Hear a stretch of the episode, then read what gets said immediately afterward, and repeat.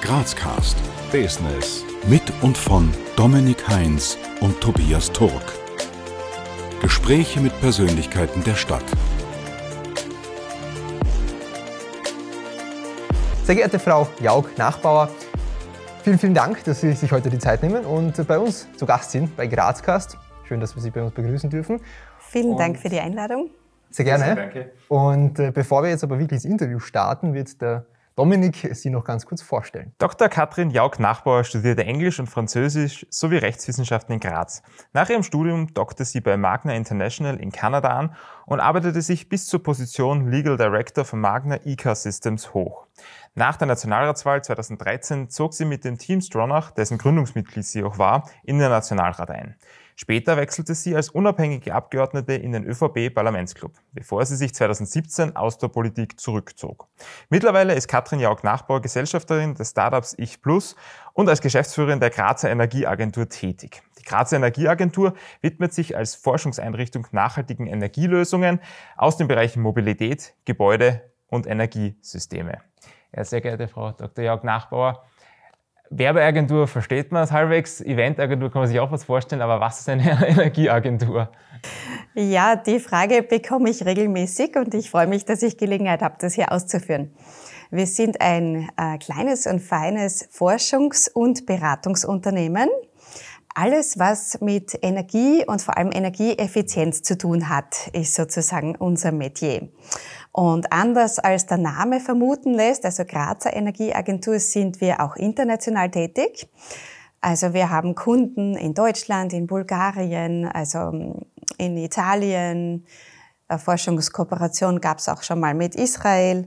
Und wir haben rund dreiundzwanzig Mitarbeiter. Eigentlich äh, hauptsächlich Mitarbeiterinnen, möchte ich sagen, obwohl es technisch ist, ist ähm, ganz bemerkenswert, tüchtige äh, Ingenieurinnen, die vorrangig äh, daran arbeiten, für unsere Kunden energieeffiziente Lösungen zu finden. Und das kann eben sein in der Mobilität oder im Bau. Ähm, Es kann auch eine Forschungstätigkeit sein, was jetzt E U-Forschungsprojekte anlangt oder auch ganz einfach das An- und Abreise- und Mobilitätskonzept für einen lokalen Bauträger zu entwickeln. Also das Spektrum ist recht weit. Wir beraten eigentlich kaum Einzelpersonen, sondern eher gewerblich oder institutionelle, wie sie eben am besten energieeffizient arbeiten können. Da geht es um Bauweisen, da geht es um Prozesse und darüber hinaus machen wir Fördermanagement. Da liegt ja sehr viel Geld, ähm, vor allem durch diesen Green Deal in Brüssel. Und Österreich ist leider bekannt dafür, dass wir dafür liegen lassen. Und da hoffe ich, dass wir auch einen Beitrag leisten können beim Fördermanagement. Und was würden Sie jetzt sagen, äh, macht die Grazer Energieagentur aus Ihrer Sicht besonders? Also wir sind eigentlich im öffentlichen Eigentum. Wir gehören der Holding Graz, der Energie Graz und der Energie Steiermark und haben aber keine Basisfinanzierung oder Subventionierung jedweder Art. Es gibt leider nicht einmal einen Kontrahierungszwang für unsere Eigentümer, dass sie mit uns arbeiten sollen oder müssen. Das heißt, wir sind völlig frei am Markt. Das ist vielleicht eine Besonderheit, die äh, mich deshalb sehr freut, weil wir seit Jahren positiv wirtschaften. Das heißt also in meiner Interpretation, dass wir vielleicht nicht die günstigsten sind, aber zu den besten gehören. Und das verdankt man natürlich der Leistung unserer Mitarbeiter und somit machen die eigentlich die Grazer Energieagentur besonders. Und was würden Sie sagen, weil wir beziehen uns sehr stark auf die Stadt Graz, wie würden Sie sagen oder was würden Sie sagen, inwiefern die Grazer Energieagentur konkret zur, zur Prägung des Stadtbildes beiträgt? Ja, vielleicht ein konkretes Beispiel. Wir haben mitgewirkt beim Reininghausviertel. Da geht es um das Thema Energie, Raumplanung. Und das heißt, dass Stadtentwicklung dort stattfinden soll, wo es Infrastruktur gibt und eben auch Energie gibt. Und da haben wir eine wirklich tolle Lösung miterarbeitet, wo wir Abwärme eines großen Industrieunternehmens gewonnen haben und mit dieser die dortige Fernwärme speisen. Also das ist, das sieht man zwar nicht, Energie sieht man ja meistens nicht, die ist irgendwo vergraben, aber das ist, glaube ich, ein interessanter Beitrag, der erwähnenswert ist. Oder was man dafür aber sieht, sind die T I M-Fahrzeuge, Carsharing. Da haben wir konzeptionell daran gearbeitet, das auf die Beine zu stellen, und ähm, das äh, funktioniert ganz gut. Also ich sehe regelmäßig Teamfahrzeuge und freue mich darüber. Was wir auch machen, ist äh, multimodale Verkehrszählung.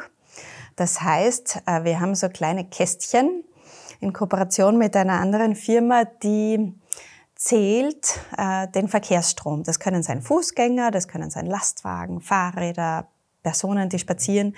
Das erfasst das und das hat das Ziel, und ich hoffe, das wird da in dem Sinne verwendet, ähm, dass beim Baustellenmanagement die beispielsweise Ampelschaltung möglichst effizient funktioniert. Also solche Projekte machen wir für die Stadt Graz. Ja, Thema Energie. Was würden Sie denn sagen, sind denn die wesentlichen Herausforderungen in Sachen Energie, welche Graz momentan, aber auch künftig zu stemmen hat? Ja, das bezieht sich ja, glaube ich, die Frage nicht nur auf Graz. Das betrifft jede Stadt und in Wahrheit jeden Bürger. Ich habe vor kurzem äh, das Interview und die Unterlagen vom Grazer Energieexperten Karl Rose gelesen, der die Kosten der Energiewende mit ungefähr zwanzig Prozent des Vermögens eines jeden Bürgers beziffert. Also das ist etwas sehr Kostspieliges, was wir uns da leisten. Und ich glaube, die Kosten sind ja die Herausforderung Nummer eins für jede Stadtpolitik und für jeden Bürger. Und ähm, da hoffe ich natürlich, dass wir mit der Energieagentur da einen Beitrag leisten können, das ein bisschen zumindest abzufedern, denn die Energie, die günstigste, ist ja die, die du erst gar nicht verbrauchst.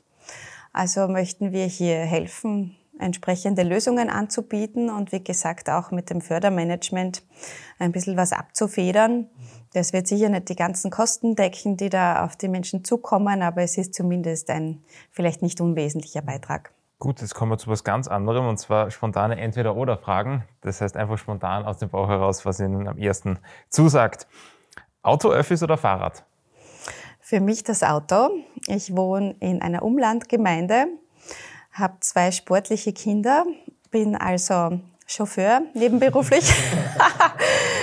Und für mich, ehrlich gesagt, ist es einfach das Einfachste. Frühaufsteherin oder Abendmensch? Frühaufsteherin. Schlossbergbahn oder Schlossbergtreppe? Absolut die Treppe. Punsch trinken am Hauptplatz der Christkindlmarkt oder Sonnenliegen in der Augartenbucht? Christkindlmarkt ist immer schön.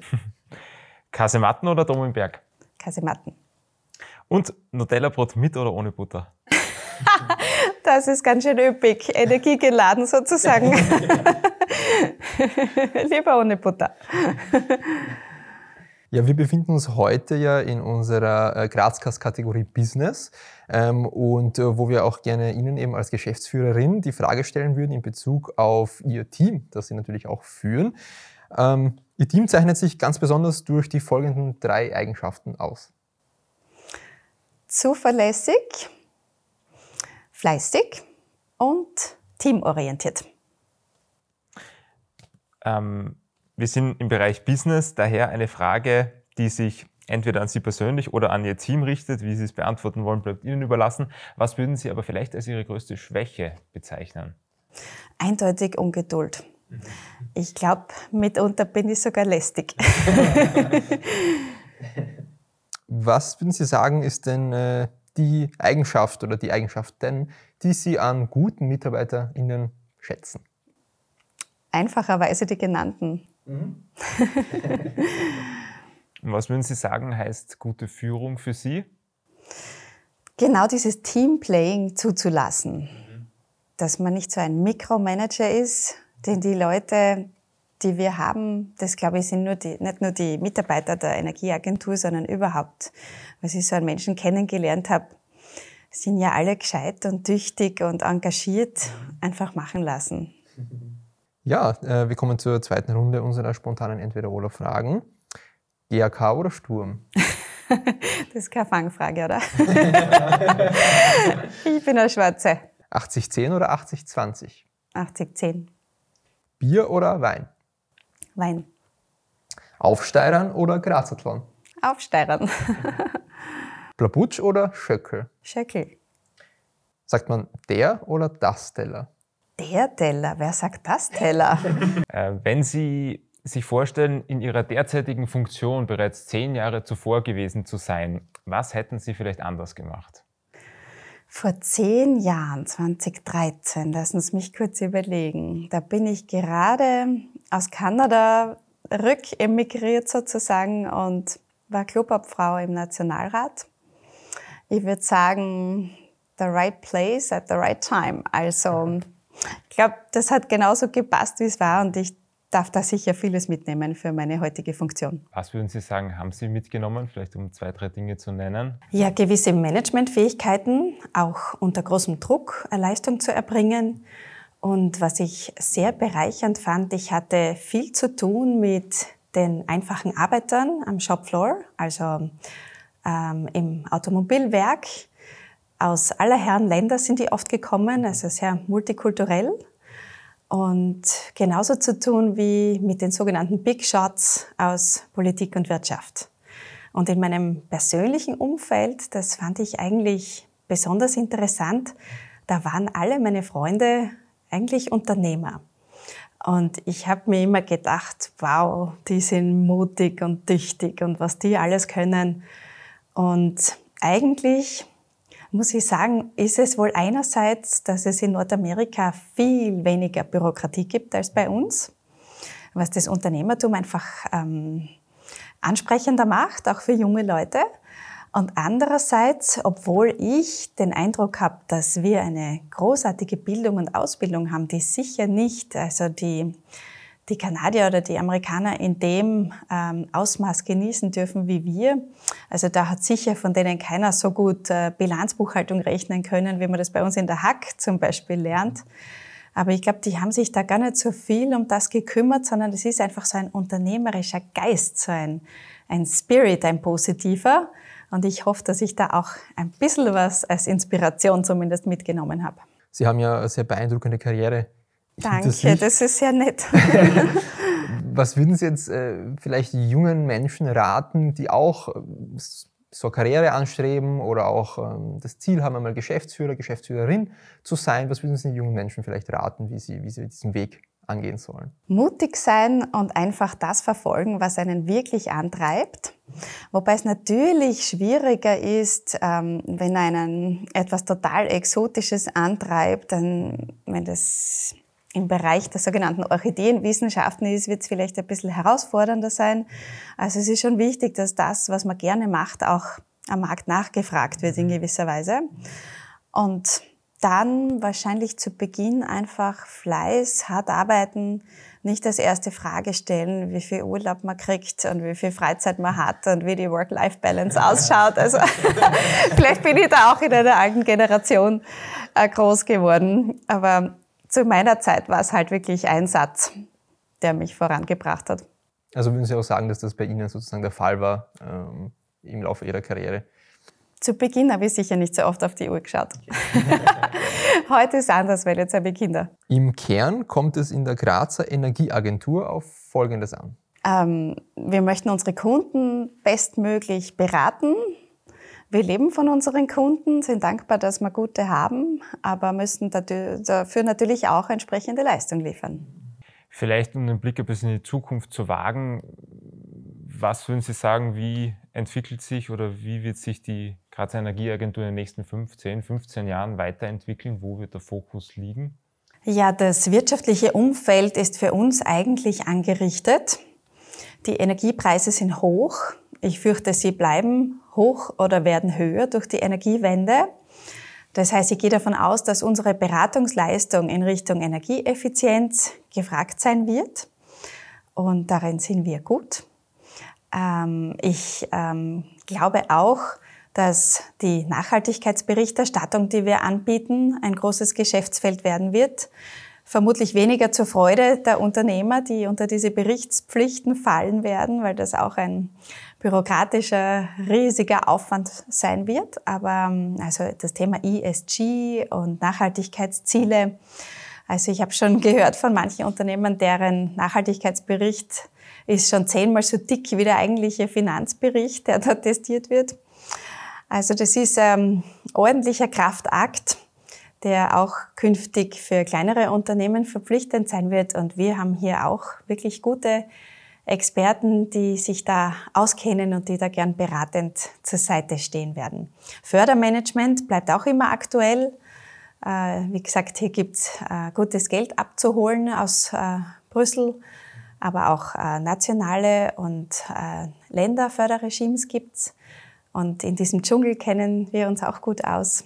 Das Einzige, was wir brauchen, sind wirklich weiterhin gute Mitarbeiter. Das ist die größte Herausforderung im Moment, ehrlich gesagt. Wir haben wirklich gute, viele Aufträge, auch in der Pipeline. Aber die große Kunst ist es, Mitarbeiterinnen und Mitarbeiter zu finden, vor allem Techniker. Da geht es uns wahrscheinlich wie vielen anderen in der Branche, und mein Geschäftsführerkollege und ich sind da wirklich dran, dass wir gute Leute gewinnen. Also, wenn Sie wen wissen, wir freuen uns über Bewerbungen. Gut, dann kommen wir eh schon in Richtung Schluss, und da jetzt einmal die Frage, wie kommt man mit Ihnen am besten in Kontakt? So wie Sie, Herr Heinz, einfach E-Mail schreiben und die Antwort kommt. Ja, großartig. Vielen, vielen Dank für Ihre Zeit. Hat uns sehr gefreut, und ja, wir freuen uns auf ein Wiedersehen. Mich hat es auch sehr gefreut. Ich wünsche Ihnen noch alles Gute für den GrazCast. Tolles Format. Danke. Dankeschön. Danke vielmals. Wir danken euch fürs Abonnieren, Kommentieren und Teilen. Bis zum nächsten Mal bei GrazCast.